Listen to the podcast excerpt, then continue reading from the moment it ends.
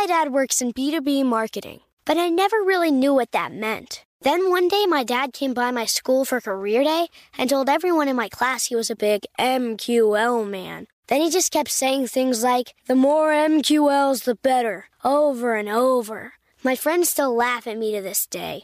I think it means marketing qualified lead. One thing's for sure I'll be known as the MQL man's kid for the rest of my days. Why couldn't you just be a fireman or a lawyer? Why? You ruined my life, Dad. Not everyone gets B2B, but LinkedIn has the people who do. And with ads on LinkedIn, you'll be able to reach people based on job title, industry, likelihood to buy, and more. Start converting your B2B audience into high quality leads today. We'll even give you a $100 credit on your next ad campaign. Go to linkedin.com slash customer to claim your credit. That's linkedin.com slash customer. Terms and conditions apply. LinkedIn, the place to be, to be. Welcome to Before Breakfast, a production of iHeartRadio. Good morning. This is Laura. Welcome to the Before Breakfast podcast. This is the second episode in my five part series on procrastination. Today's tip is to conquer a task you've been resisting by breaking it into very small steps. There's been a lot written about success over the years, but I think one of the most profound insights is this small things done repeatedly, truly do add up. As the poet Ovid once put it, dripping water hollows stone. Later writers added their addendum to this quote not by force, but by persistence. If you think about it, the Grand Canyon is the result of a river subtracting just a little bit from the hills at a time. Lots of little steps can yield big results. Say you want to write a book. Well, write 500 words a day, four days a week. 500 words isn't much of anything. I mean, the script for this episode is longer than 500 words. But 2,000 words a week gives you 50,000 words in six months. You'll get 75,000 words in nine months. I write books for a living, and I don't come anywhere near that level of output. Learning a language seems like a huge undertaking, but it's not an endless undertaking. According to the Foreign Service Institute, an English speaker could reach general proficiency with a language such as Spanish, French, or Italian in about 600 hours.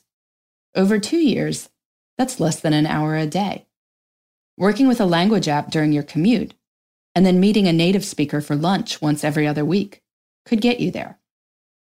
This insight is important for procrastination because often, when we resist a task, it's because it seems big and nebulous or possibly scary. This insight is important for procrastination because often, when we resist a task, it's because it seems big and nebulous or possibly scary. Get a new job, go back to school, start a business, start a nonprofit, meet someone special. All of this might be amazing, but life's pretty busy right now. How about next year? Or the next decade? One way to conquer this resistance is to break the task down into tiny, doable steps. Let's say you're procrastinating writing a report. Break this down into tasks so small that you feel no resistance to them, like write the title. Okay, that's not so hard. I mean, who's bent out of shape by typing the title? Then maybe another step is writing down the main point you want to make. One sentence. What is this report about? Hopefully, you know because that's how you're describing it to people. So you write that one sentence down. Just one sentence. That wasn't bad at all.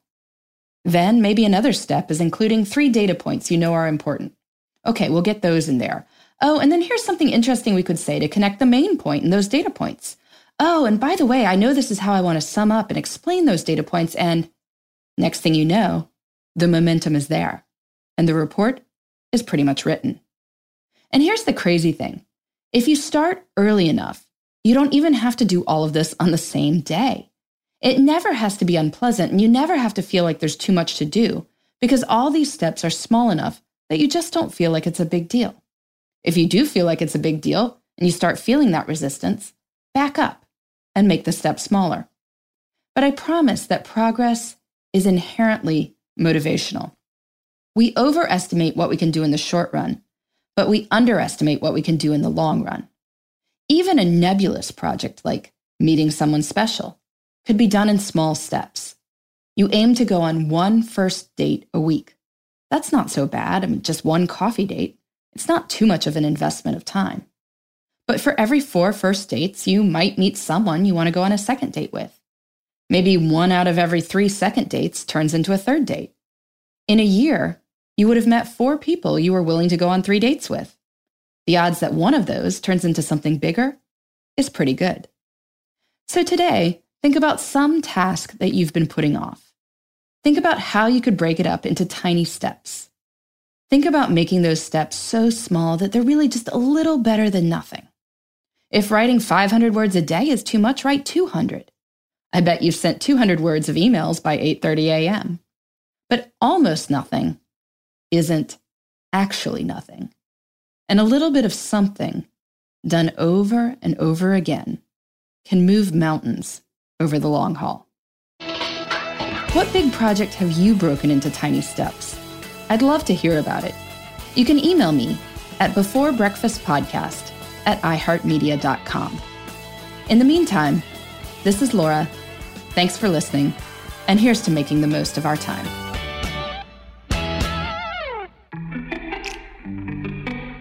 Hey, everybody. I'd love to hear from you. You can send me your tips, your questions, or anything else. Just connect with me on Twitter, Facebook, and Instagram at Before Breakfast Pod.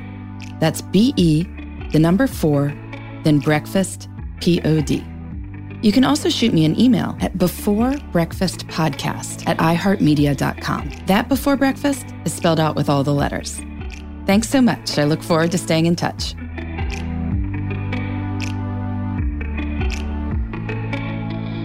Before Breakfast is a production of iHeartRadio.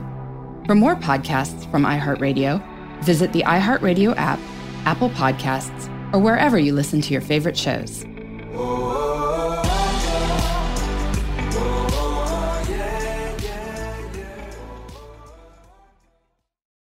As the number one audio company, iHeartMedia gives you access to all. Every audience, live conversations, trusted influencers, and the insights and data you need to grow. iHeartMedia is your access company. Go to iHeartResults.com for more.